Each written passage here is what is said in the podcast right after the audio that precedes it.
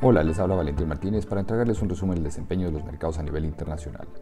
Los mercados globales finalizan la semana con nuevos retrocesos en la medida que los temores respecto de la evolución de la inflación, el posible accionar de los bancos centrales y los impactos que finalmente tendrá sobre la actividad global las tensiones bélicas entre Rusia y Ucrania vuelven a impactar las expectativas de los analistas. En primer lugar, las tensiones entre Rusia y Ucrania persisten, situación que continúa llevando a las principales potencias de Occidente a implementar nuevas restricciones sobre el primero, lo que sigue afectando el precio de las materias primas y expectativas de inflación hacia los próximos meses. En esta línea, durante la semana se publicaron las minutas de la última reunión de la Reserva Federal, al mismo tiempo que se conocieron declaraciones de importantes consejeros de dicha institución,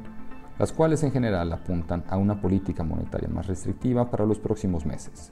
De hecho, el mercado comienza a internalizar fuertemente la expectativa de un incremento de mayor cuantía en el corto plazo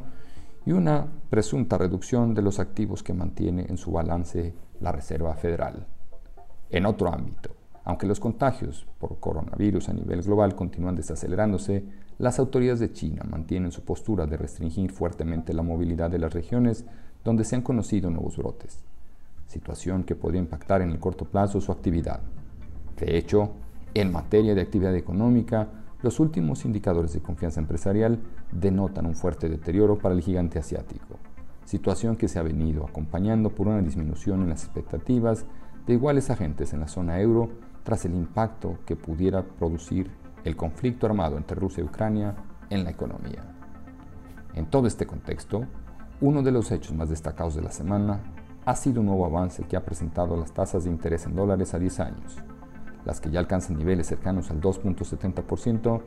denotando las preocupaciones de inflación por parte del mercado.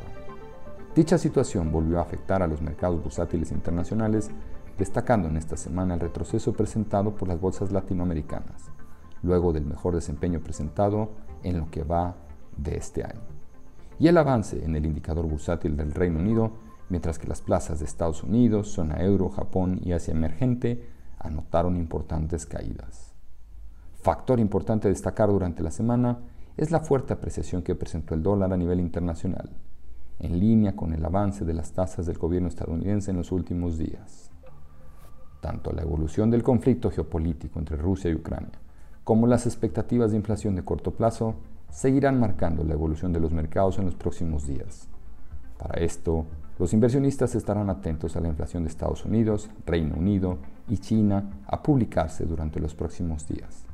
así como del resultado de la reunión de política monetaria que sostendrá el Banco Central Europeo. En cuanto a la región latinoamericana, conoceremos la producción industrial de México, ventas minoristas en Colombia e indicador de actividad económica mensual en Brasil. Los invitamos a estar atentos a nuestras publicaciones y a seguir nuestras redes sociales.